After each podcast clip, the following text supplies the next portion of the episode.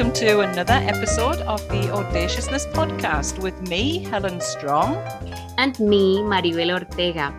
In this podcast, we showcase individuals who have set themselves bold and audacious goals and have worked to achieve them with the aim of inspiring others to also set themselves audacious goals and to create a positive movement in the world. We'd like to highlight the fact that even regular people like you and me can have audacious goals and that role models are, in fact, all around us. Each and every one of us can have an impact in some way. Thank you so much for listening. We're delighted to have you with us. So, Maribel, tell us about the guest we're going to hear from today. Sure, Helen. Today, our conversation is with Rebecca Allen, who's a career coach uh, from the UK. But this woman has been everywhere, literally everywhere. For this conversation, she uh, spoke with me uh, from Sydney. Unfortunately, you weren't able to to join that day, and it was an interesting experience to be interviewing her on my own. I'm glad you're here back. yeah, unfortunately, I wasn't feeling too well that day. So you spoke to her on your own. We'll listen to the interview now with Rebecca, and then we'll come back in half an hour to talk about what we learned. So here's Rebecca Allen now, and we hope you enjoy the interview.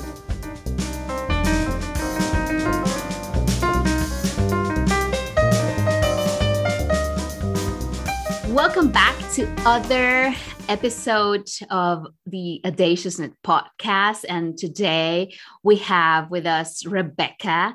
And I'm really very excited to have you with us, Rebecca. Would you like to start telling us what you do, who you are, and a little bit of your audacious activities in your life?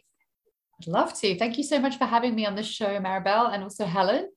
I would love to introduce myself. So, I mean, my name's Rebecca Allen. I'm in my 40s, my mid 40s. Um, and I live in Sydney. I'm English, but I've traveled all over the place in my lifetime. I actually grew up in Hong Kong. So I was born in the UK, but when I was very small, we moved to um, Hong Kong and I lived there until I was 18. So I did all my schooling in Hong Kong. And then I moved back to the UK and um, I studied there. I did my university study there, and I worked also in London. And then I decided that I had to go traveling. It was one of those things I had to do. So I did this huge kind of travel for a year and um, learned an awful lot about myself. I'm sure we're going to come back to all this stuff in a bit. And I ended up settling in Sydney. So um, for the last 10 years, actually 13 years now, I've been running my own business I'm a career success coach for corporate women working in finance, working in um, consulting industries, and also in STEM. And yeah, I kind of focus my energies now on on personal branding and really helping people bring out their authentic selves as they lead. And I think that a lot of the work that I do comes from the journey that I've been through from a personal perspective um, which, which, kind of stems really from the amount of travel that I've done and working, I think, in different countries. Mm-hmm. And I've really seen how incredibly powerful multiculturalism is in terms of rounding people, you know, making people more um, self aware, making people more accepting of others, more tolerant, um, and embracing one another, embracing each other's strengths and um, backgrounds. And I've and I kind of see that as you know something that stemmed from all of that travel that I've done, and it's something that I think has shaped the way I kind of look at the world now and the, how I look at my business, my work, my life. You know how I play, the adventures that I go on, and I really think that that kind of acceptance and that embracing of everyone and everyone's uh, values and, and backgrounds is a really huge part of that. Amazing. That sounds uh, really incredible. Thanks a lot for sharing all that. So, you've done lots of audacious things. And if I asked you, I'm going to challenge you. Do you think that you could choose which is the one thing of all the audacious things that you've done that you'd say, Pooh, that was that was really the most audacious one. I had to overcome lots of inner criticism or fears or I don't know, obstacles to get to that? Sure. It's a very, very interesting question. I'm not sure I can choose one, to be honest. I, th- you know, there's been a lot and lot of things that have happened in my life. Most of it um, that I have dictated. Um, I'm a big believer in creating your own outcomes. So nothing kind of really happens by chance with me. It's kind of like you create your own luck, you make your own um, path, you know, you decide your own outcomes, you decide on the relationships you have, you decide on the relationships you end. And those are kind of very much part of my philosophy, I think. And I think I've kind of always had the view that you've got, you know, control. You've got control over what you choose. You've got control over what you choose to do and what you choose not to do. For example, Maribel, one of the things that I've been told many times is that I'm lucky. And I think that's a really interesting concept because it comes across mostly when people find out that I live in, in Sydney, for example. You're so lucky to live in Sydney. But the thing that's interesting about living in Sydney is you have to do a lot of queuing up at immigration offices, you have to fill in a lot of forms, you have to have a lot of interviews to actually get that opportunity. It doesn't just happen, it's not luck. You have to make that thing happen. So I'm not really a big believer in this concept of luck. I really think that you have to make your own outcomes happen.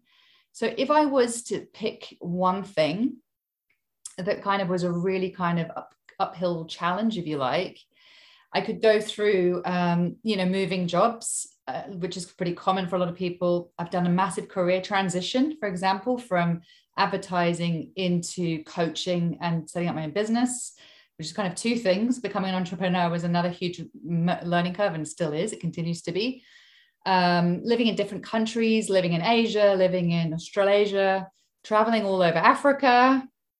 Um, one that I actually, the one that kind of pops out is hypnobirthing as well. I decided I wanted to natural birth my two kids and um, you know i've seen all these kind of programs on tv around women having problems with um, you know feeling terrified with birth and i just thought this can't be normal i remember like when i was very small being at a friend's house and her dog was giving birth to puppies and i remember sitting there really mesmerized i was about eight or nine as this this dog just kept on popping puppy out of you know she has something like six or seven puppies and she was just lying there like really relaxed and then when I was a bit older, I also saw a cow give birth. I was uh, working on a farm and I saw this cow give birth. And again, it was that same kind of very calm, relaxed thing. And I thought, hang on, like animals seem to be doing this really in a really relaxed way. Like, what's that all about? So I started reading about that.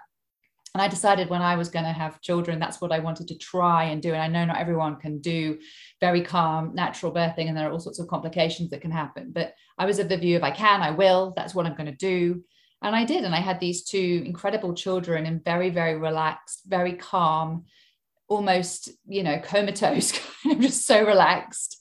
Um, and it was amazing. Um, wow. So that's definitely, definitely one for me doing that and kind of working on how you can kind of work on your mind and how you can work on your mindset to help you create the outcome that you really want to create because you know if you've got the vision it has to start with some sort of vision of what it is you want. This is how it's going to be first.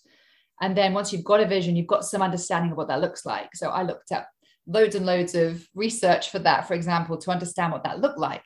I went on a course for it. I watched videos of women doing lots and lots of different um, versions of natural birthing and water birthing and all that kind of thing. So I just thought it's possible. I've seen people do it. It's possible. You can do it naturally. I've seen animals do it naturally. It's possible. So, you know, you kind of get that thing in your brain that I can do this too. Why not? Why not me?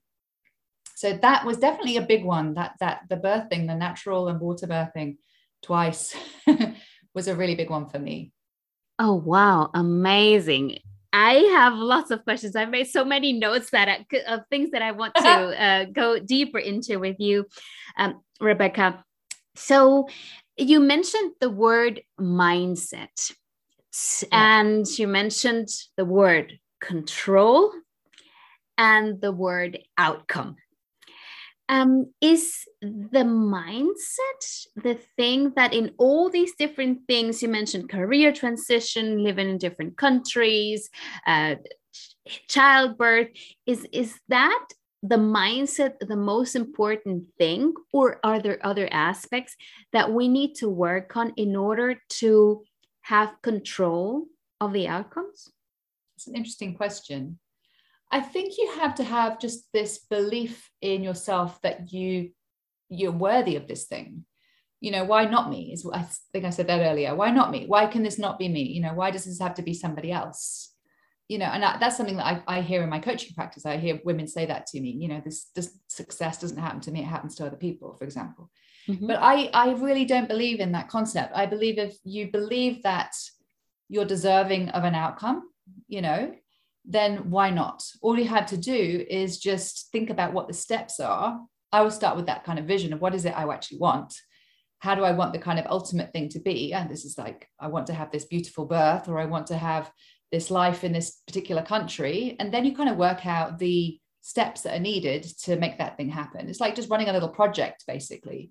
And I think you have to be really curious too about learning about that. You have to be curious about learning those steps. You have to be curious about what, you know, what could go wrong. You have to be curious about what success looks like in the outcome and sort of like do a kind of project around it. It's like i am learning more and more about this thing. And the more you learn, the less scary it seems. I think that's the reality. We uh, let our fears kind of overtake us when we don't have enough information in our hands. And that fear becomes the knowledge rather than the knowledge becoming the knowledge. So you make your decision based on fear and not doing something rather than basing your decision based on the facts or the research that you've done by doing that kind of curiosity phase. That's kind of how I look at it. Oh wow, that's that's really interesting. I, I I particularly like what the question that you ask yourself. Why not me? So sounds to me like this to feel that you are deserving of a particular outcome is what makes or breaks things happening to you and you uh, getting on that journey to to get to those outcomes. What if i don't feel deserving? How can you change that? Yeah that's a really good question. It's a huge question. And i think the truth is i think i've grown up in an environment where everything was possible i grew up in hong kong as i mentioned briefly mm-hmm. and hong kong's one of those really dynamic well it was in the 80s when i was growing up there in the 90s it's one of those really dynamic environments where success was really celebrated. So, you know, people were encouraged to do well academically. People were encouraged to do well financially. People were encouraged to, you know, put up a skyscraper if they wanted to.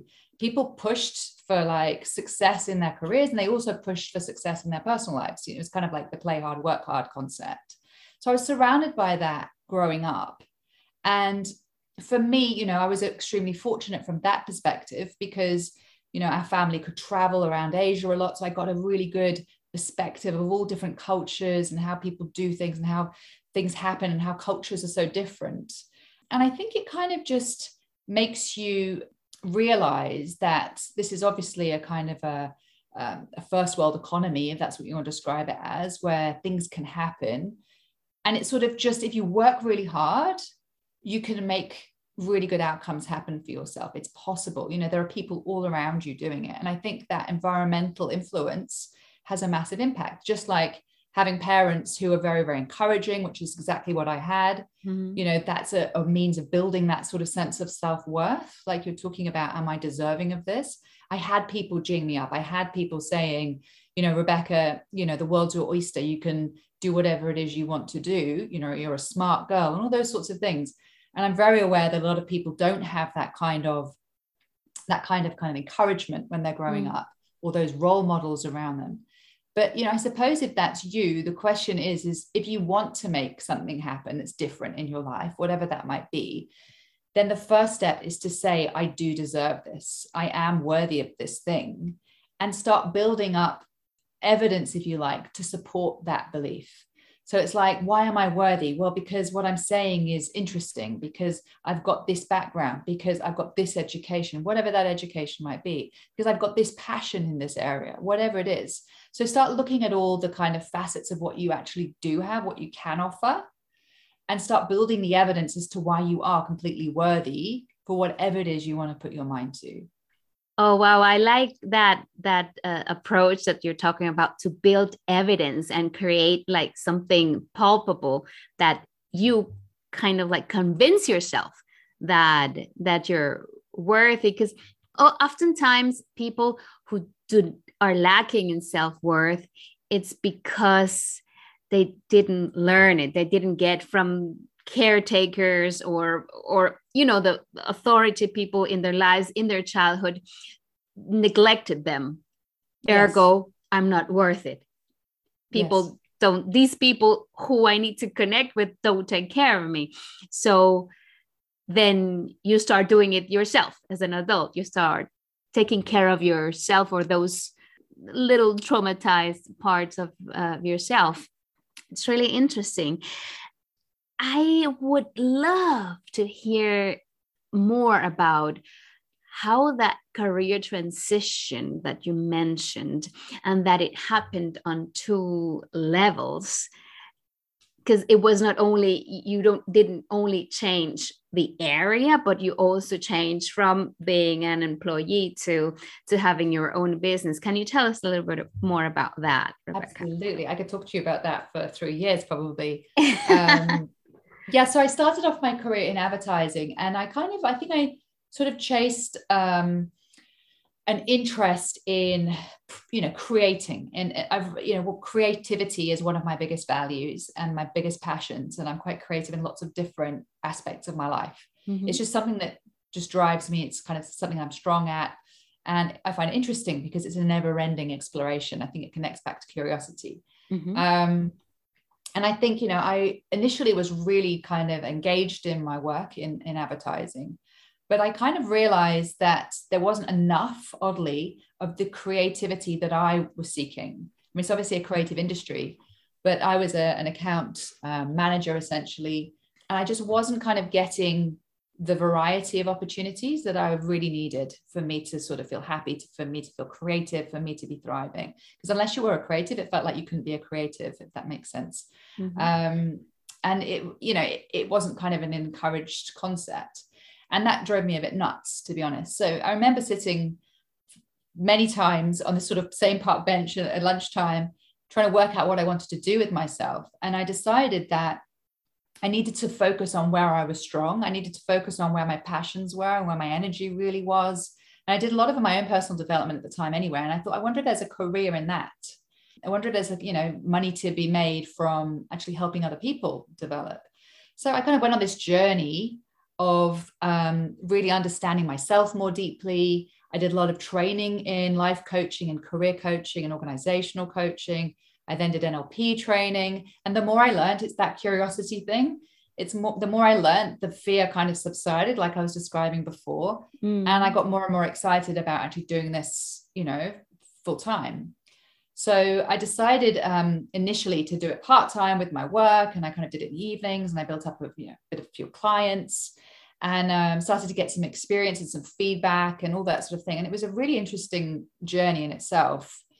And then, you know, when we moved to Sydney, I said to my husband, I said, you know, I think the time has come where I've got to just launch this thing. I think I've just got to go for it and see what's going to happen, you know. And if it doesn't work, I can always go back and get a job. And and he was very supportive as he's always been throughout my entire career. And I just went for it. And you kind of really underestimate just how full on a shift that really is you know mm-hmm. from going from basically making something that's an interest area into a business because you know you kind of learned the skills of coaching and you're really still at the beginning of that journey this is 13 years ago now and then you're also trying to launch a business and they're all different aspects because a business is sales it's marketing it's um, you know cold calling people it's building up relationships with people whilst also doing all the coaching as well so I realized very early on that when you start a new business, 90% of it is marketing. It's not coaching.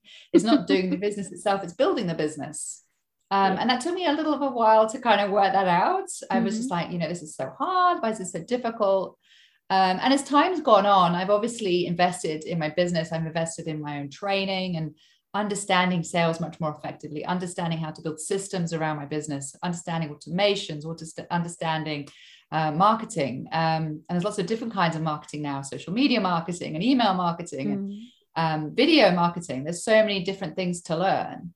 But me being me, I find that really exciting. I find that really invigorating that there's so much still to learn and it's a continuous learning curve. But how I see it is you kind of go up the learning curve, you plateau for a bit where you feel safe and like you know what you're doing. And then there's another learning curve that happens very quickly. And then you plateau again. And then that's kind of just the personal journey that you go on, you know, as you move through. And obviously, as you get bigger, then you can hire people to help you with those business functions so that you can focus more energies on the coaching and even hire people to do the coaching if you wanted to. So, yeah, so it's an interesting, it's been a hugely invigorating, sometimes very scary journey. But you know, constantly thinking about the end point, constantly thinking about what am I trying to do this for? What's the big purpose? You know, and just um, you know, enjoying it. It's it's it's a it's an amazing experience doing what we do, isn't it, Maribel? You know, helping yeah. other people to, you know, become their true sort of power, to become their true authentic selves, and to, you know, get the promotions. And you know, in my in my world, it's like getting promoted and and uh, you know having that presence that executive presence that you really want to have. That's a life-changing skill to to learn. And um, that for me is massively massively gratifying um, and it's why i do what i do. Amazing. Thanks uh, for all that rebecca. And um, for someone who is thinking of leaving their um, their corporate job and starting their own business from your experience? What is the most important mindset shift that you need? Because we're talking about two different things. It sounds like it's not too big but i have the impression that they're they're very different. What, what do you think it, that is the mindset to move from a corporate role to an entrepreneurial role? Yes. Um, there's probably a few things going on.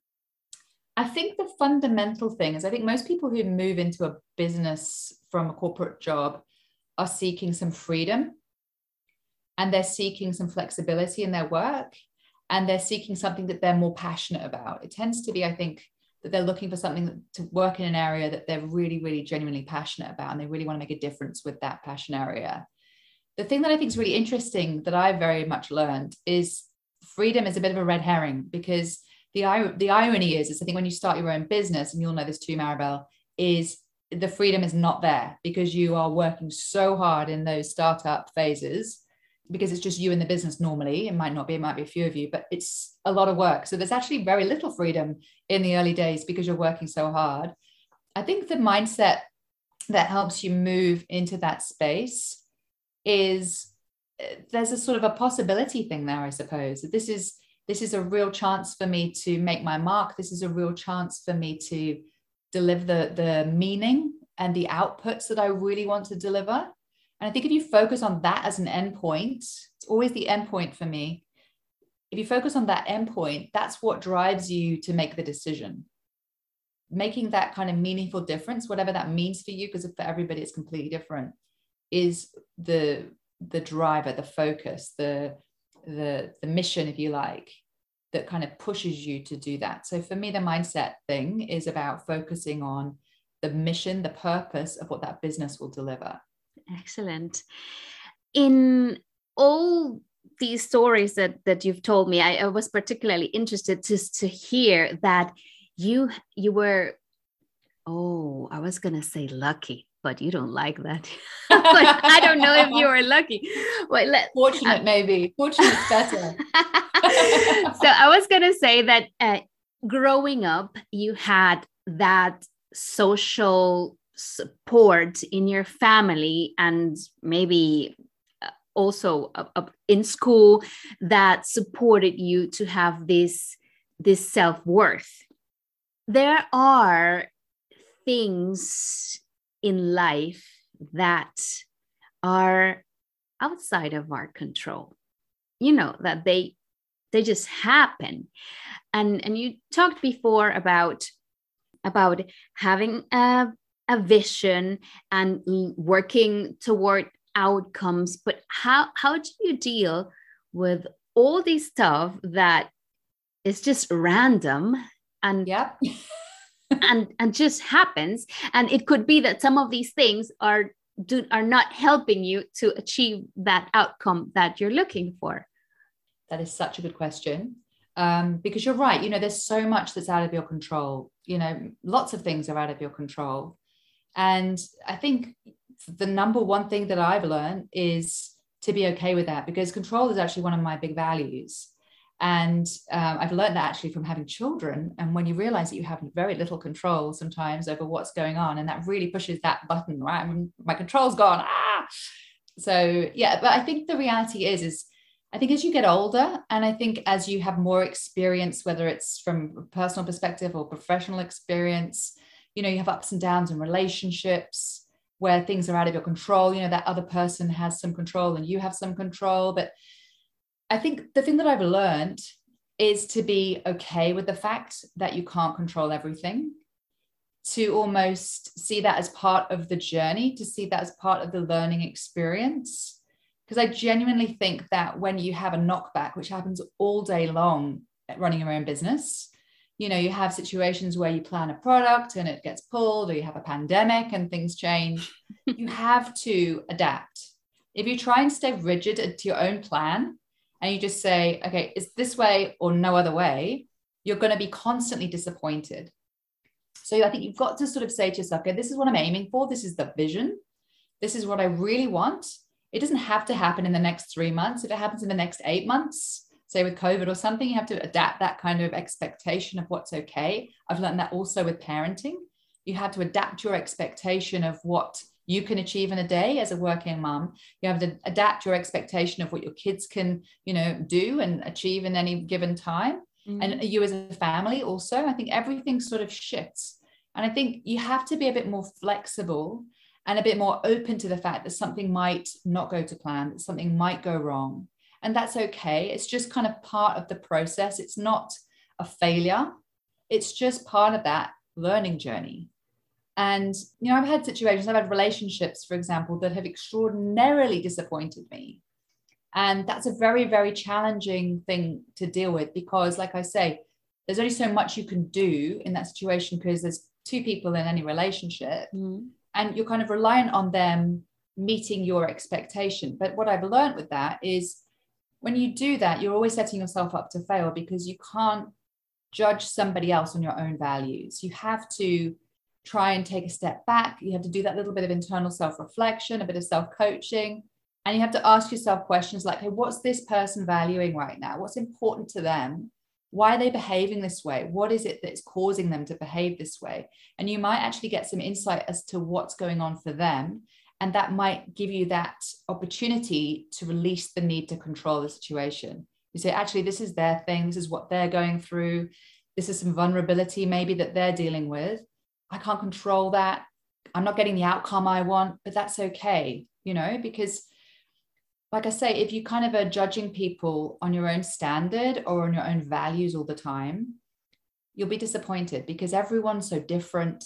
Everyone has a different way of doing things, everyone behaves differently. And that's okay. That just has to be okay. So, yeah, I think you're right. I mean, it's focus on what you can absolutely control is absolutely in your control because there is a lot always it's in your control who you decide to hang out with is in your control who you decide to be in a relationship is with is in your control you know how they behave towards you is partly in your control you can do some do things about that right but you have to just kind of draw the line i think as to where that line is where you know your control stops and their control starts. Um, and being okay when the rain blows and the the wind comes down and everything you know goes to pot and then regroup and ask yourself okay what do i want? Am i still on track for this outcome? Is this still what i want?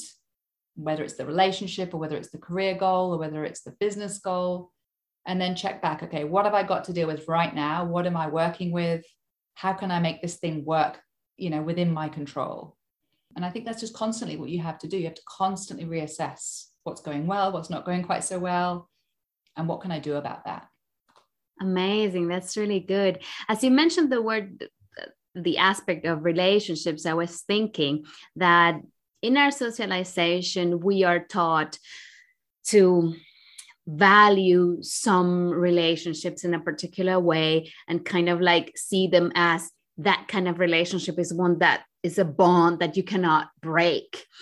But you you talked about being disappointed from relationships. Is it okay? And if yes, how do we walk away from relationships that are not serving us or mm. that are harming us? And at the same time, we're kind of like thinking, can I even do this? Is this allowed? What do you think? Look, I think it's a very open question. And I think, you know, there's 101 different relationships out there, um, 101 different relationship things that can go on, that can go well, that cannot go well uh, um, in that situation.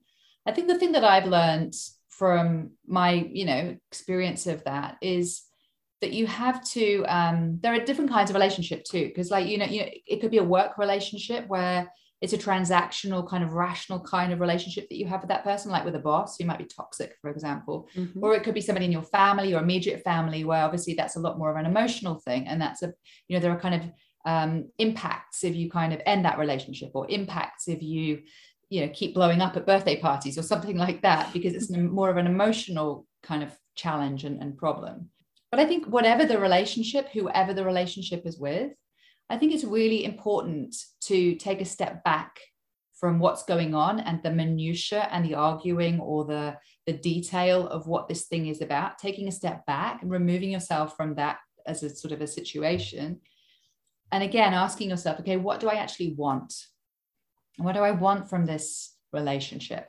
Do I even want this relationship? It's the biggest question you can ask. Do I want to be involved with this person, whoever this person is? If the answer is no, then it's up to you to take control and to say, this is not working for me. These are the reasons why. These are the behaviors I don't enjoy, etc. If you believe that there is a path for you to work through this thing, then you need to decide what behaviors are okay for you, I think, and what behaviors are not okay for you. And you need to communicate those boundaries to that person. Because I've, I've seen this happen a few times in my life with friends, actually, where there's not been clarity of communication around expectations in relationships. And then the relationship has gone south. There's a breakup, but you know, the other person doesn't really understand why that's happened and it's because those expectations and those challenges and those problems around boundaries have never been communicated. So the person who's kind of crossed the boundaries is unsure and unclear as to what they've done wrong because they were never sure of the boundary in the first place. Now, obviously, some boundaries are very obvious to most people, like you cannot do this and you cannot do that. But there are lots of nuances within boundaries that, if they're important to you, you must communicate them. You know, mm-hmm. I hate it when you, I don't know, leave the toilet seat up, for example. It's like a small little thing. But if it bugs you, say something about it. You know, I hate that you don't do any cooking in the week. If that bugs you, say something about it. You know, it's important that we kind of have this constant communication about what we think is okay and what we think is not okay. Because I think a lot of relationship breakdown happens because of miscommunication rather than um, anything else. Um, certainly in kind of the smaller behavioral problem things. Mm, amazing. Thanks so much for that. I um I'm not really a behavior or relationship specialist at all. uh, I, I, think we're all uh, experts in in our own lives, and that's yeah, you know that's that's what we're talking about. Now, I'd like to turn a little bit to what you do in terms of career coaching for women. Would you like to tell us a little bit more about that to our, our audience?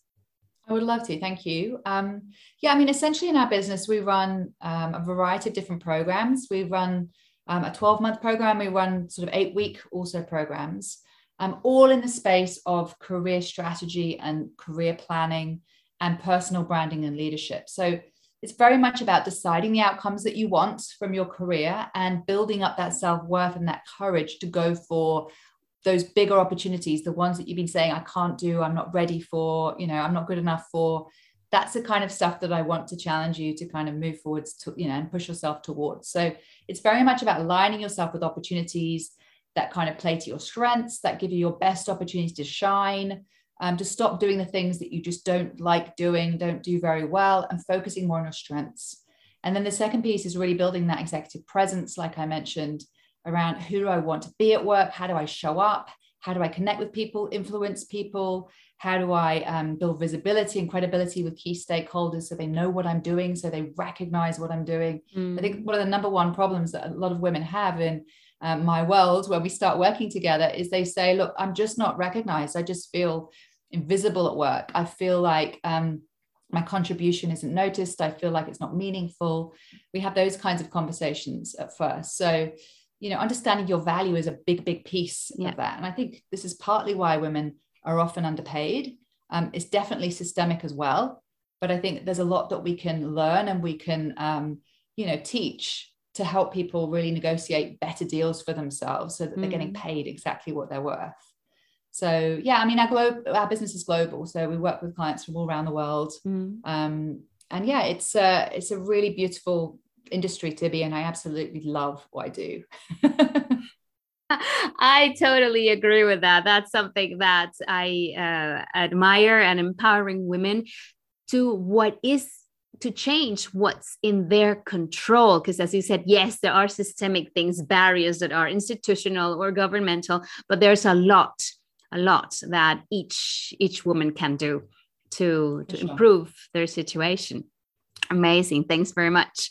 Um, so it's time to reach uh, to, for me to ask you our final question and that is related to the name of our podcast. Audacious is the part that relates to having the audacity to do that audacious goal in the first place and the word ness describes a spit of land that juts out into the sea. So the question for uh, for you is, uh, Rebecca, what in your life gives you the solid grounding to continue everything else that is in motion around you and and to deal with everything that life is throwing out at you i think the number one thing is to see it as a journey and to see it as fun and to see it as a way of learning and growing in yourself and finding out what you're really capable of. I think that in itself is really, really fun.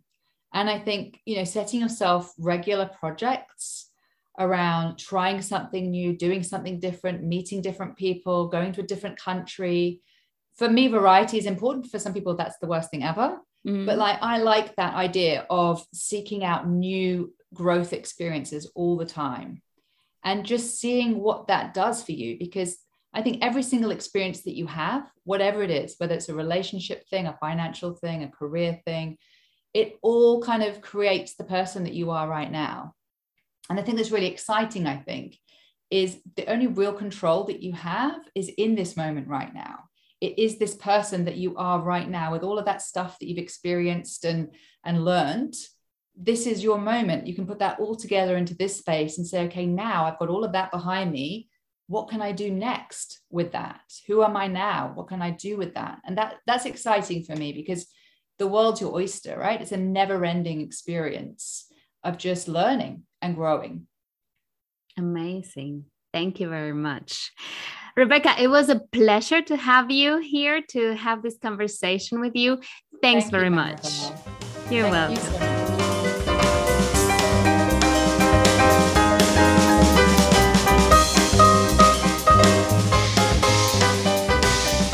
So that was an insightful uh, discussion there with um, Rebecca. Helen, now, now listening to that conversation, especially since since you weren't there, I have two questions for you. The first one is like just in general, what are the key things that you're taking away from it? And what would you have liked uh, to ask Rebecca had you been there and not lying in bed sick? yeah, I mean, you you asked some wonderful questions. I loved listening to the interview afterwards. Um, there were a couple of points that I would have picked up on that, that you didn't, so I'll I'll mention it now. One of them was when you, asked her about how she cha- she changed her career from being an employee to having her own business, and and you asked her, um, you know, to tell us a little bit more about that. And she said that she was in this, you know, advertising in this creative industry, but somehow it just didn't feel right. And she said that she remembered sitting many times on the same park bench at lunchtime, trying to work out what she wanted to do with herself um, mm-hmm. and, and where our passions were. And I would have liked to have explored that a little bit further as to, you know, what was going on uh, for her while she was sitting on the park bench. You know, what, how how was she connecting with her intuition? And you know what, what was what was going on how was she able to tune in to this inner wisdom and this instinct to say this is this is what i want to do so yeah so she was saying she'd, she'd been doing her own personal development and then she thought i wonder if there's a career in that i wonder if there's money to be made from actually from actually helping other people develop and that's the you know the journey that she then went on so yeah i would have explored that probably mm-hmm. a little bit more because i'm very interested in you know i think we're here for a purpose i think we all have a purpose which mm-hmm. changes mm-hmm. through through our lifetimes but just recognizing and i think that's part of the audaciousness aspect that we're trying to get over here recognizing what you're being called to do and what your purpose is. I'm really really interested in that aspect. So you know that's mm. one thing that i that i would have um, asked a little bit more about. And the other thing i would have asked about which you didn't was the the natural birthing yeah. That was that that i thought about that later. Um i don't know if it's maybe because I know how painful it is. I, am not sure. well, um, I mean, because because I haven't uh, given yeah. birth before, I don't have children on my own. You know, I'm just in awe of any woman who has a baby, you know, who goes through that experience. But I just thought it was, I could completely resonate with what she was saying about how animals give birth. You know, how kind of seamless and smooth it is. They just yeah that that um, dog was that was just popping out the puppies um, and and uh, you know I live in a, in a very remote location. We have cows around us, and I've seen cows just you know the the mother cow just birthing the calf in the field outside my house, and it just doesn't seem to be a, a big thing, you know. Yeah. But I don't know. I can't speak from experience. Obviously, I've given birth myself. Um, but what I thought was was was really um, interesting about that was that she decided that that's what she wanted to do, and um, you know there was the fear aspect of it because we're you know we're, we're told that that giving birth is a is a very painful thing, but she was convinced that it wasn't, and so she she filled in, and she talked about this later as well. That fear comes from not having the knowledge. And so she filled in that knowledge gap by doing lots of reading and talking to people and watching videos of what she wanted to achieve. So she had this vision in her mind of what it would be like. And, and I think this is a very important aspect for any kind of goal that you're heading towards, that you have the vision of what it is uh, that, that you're wanting to achieve. And sometimes this can come from within, you know, the, suddenly you have this vision of this is what I want.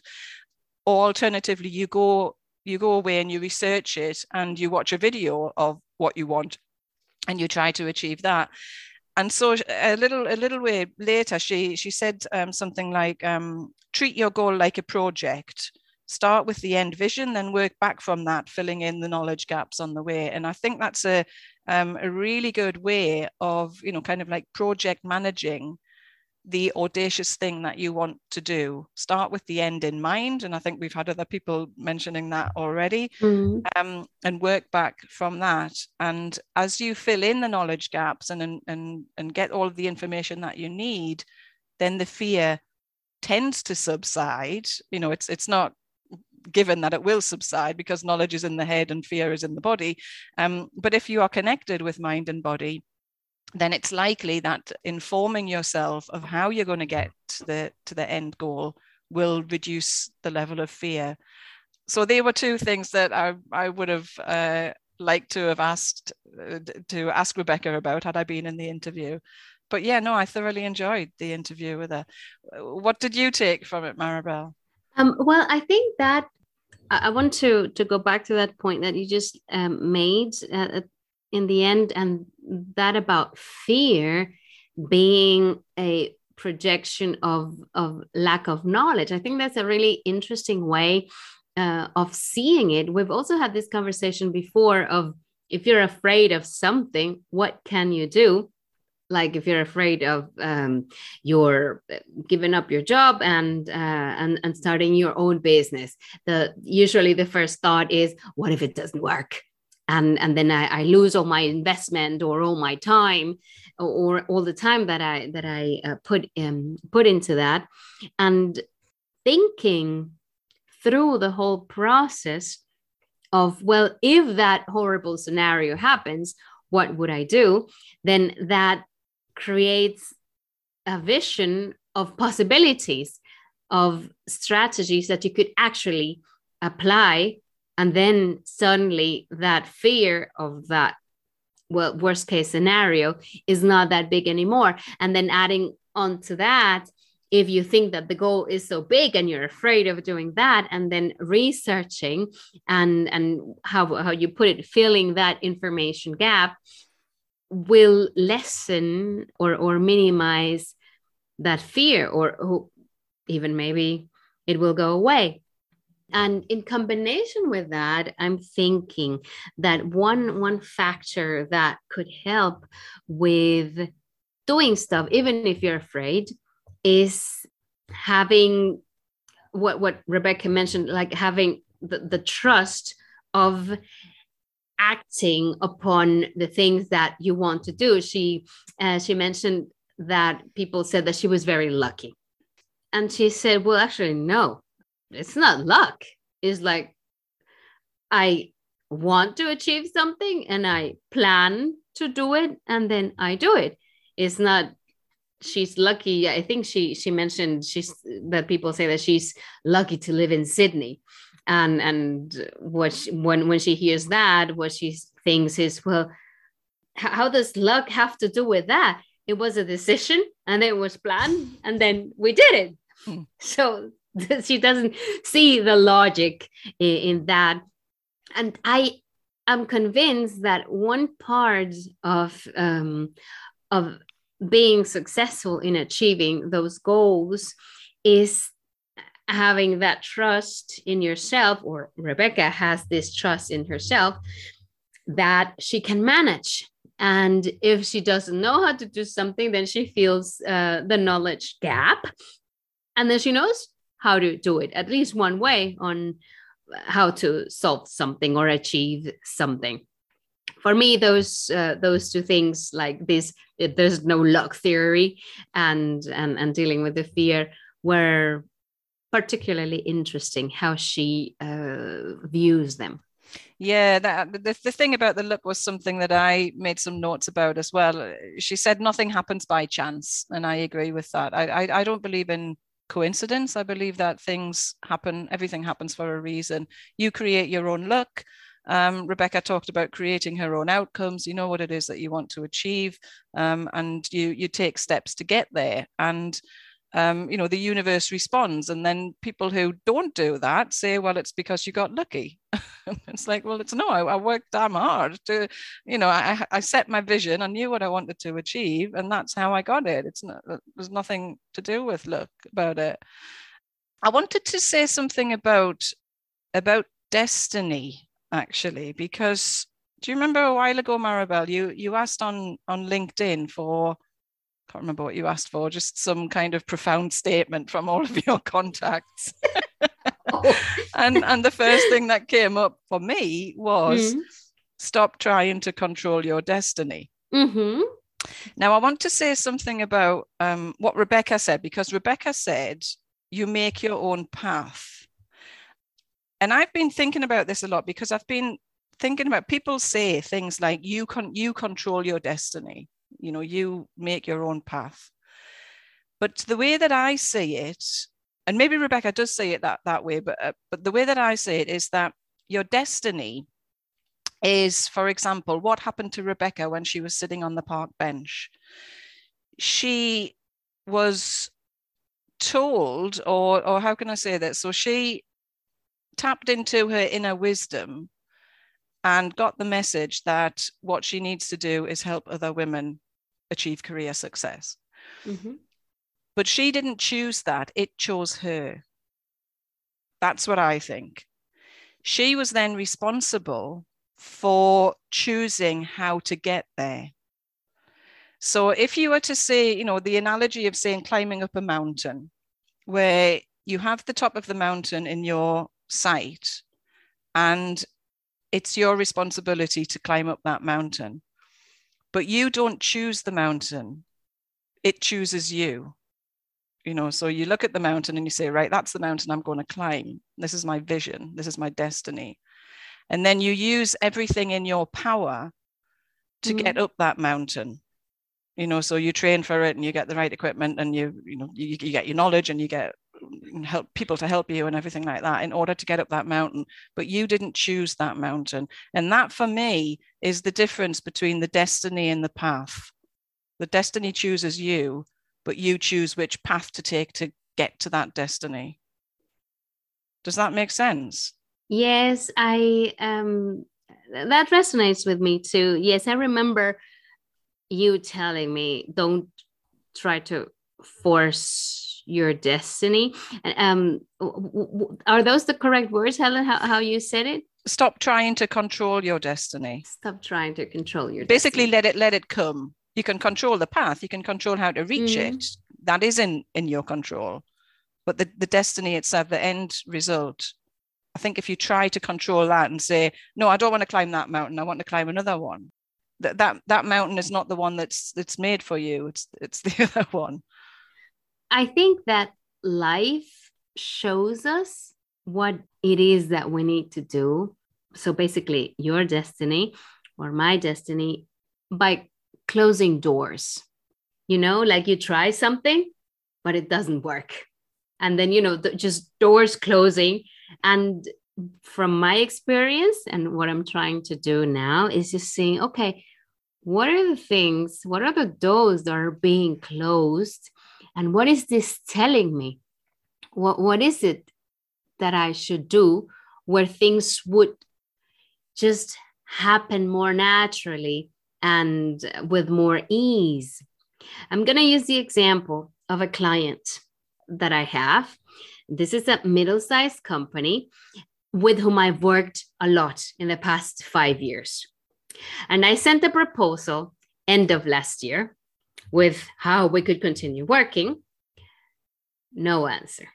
Couple of weeks later, hey, did you check out my proposal? Oh, yes, we're so full of work and whatever, and blah, blah. like, yeah, sure, no problem, but no answer. Christmas comes, I send, uh, uh, you know, like Merry Christmas and whatever. Have you looked at it? Next year, we're going to check it out next year. Mm, okay. January, hey, have you looked at it? And then in, in, end of January, I thought, okay, I'm just gonna wait and see. And a couple of weeks later, I get an email.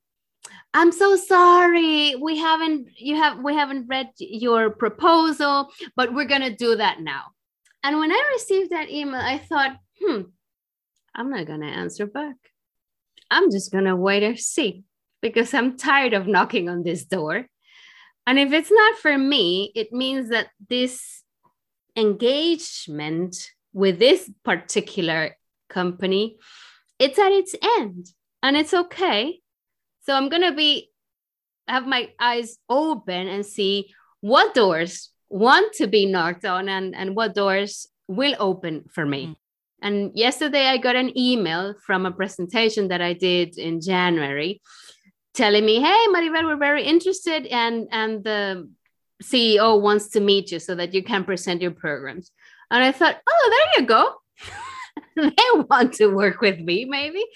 Uh, so I think in that way we can observe where where the des- where destiny is taking you mm-hmm. by like realizing okay I, I need to stop this this is just not working yeah. and and there must be another way that flows. Yeah exactly. Yeah it shouldn't be difficult. It should be easy. And and that's also reminding me of something else that that rebecca said about you know every, every two weeks or so you you kept um, sending your reminder have you read the proposal yet? Because they are possibly your expectations of how you do business um, with somebody. And rebecca you know said it's adapt your expectations. Be okay with not being in complete control, whether that's to do with relationships with clients, relationship, personal relationship situations. You can't be in control of everything. And so if you keep, you know, knocking and knocking and knocking on the door, have you read it yet? Have you read it yet? Um, you know, just say, right, okay, that's fine, which you did. You did adapt your expectations and yeah. You just let go. What happened? Exactly. Let go. Exactly. You, you let go. And, and it, if they're really interested at some point, then they might come back. I don't mm. know. But you know what? it's okay. It's okay, exactly. There's one more point that I want to mention, one other note that I that I made, which I thought was lovely. And that's where she said, You are worthy of the outcome, you are deserving Mm. of the outcome. You know, believe that you are worthy of it and, and start building up evidence to support that belief. I just thought that was a wonderful way of doing it because it's it, it's it's such a confidence builder and a way of building your self-esteem. Yes, what, what, why not me? Why, why shouldn't I do this? I'm as worthy as anybody else to do this. And you know, if if you've been sent this vision or this feeling or this, you know, your intuition is telling you that's where destiny is taking you, then of course you're worthy. You're the the perfect person to be doing that thing. I totally agree.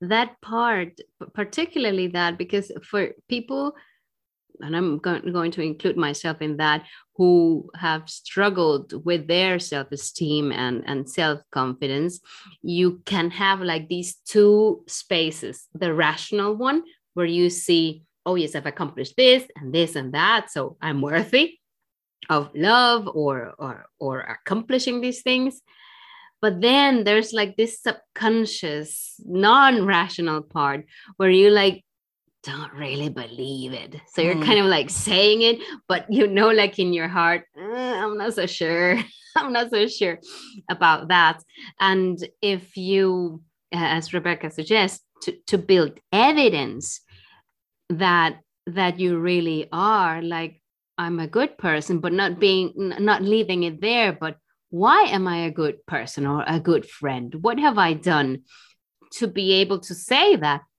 Um, and then if you can, well, if a friend of mine needs help, I'm there right away. Uh, if my children need that I help them, then I do this.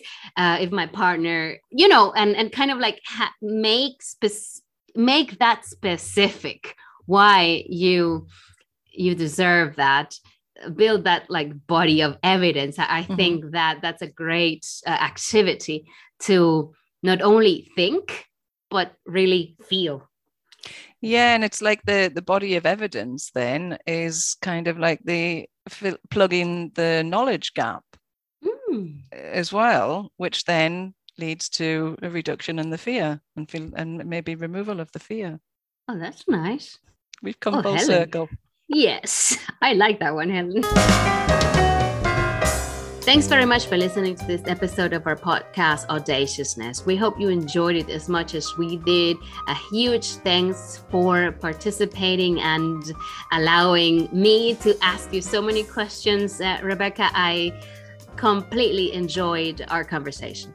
If you enjoyed this episode, please give it a like. And if you think someone else would benefit from listening to this conversation, please pass it on to them and share it with your friends and family and your colleagues.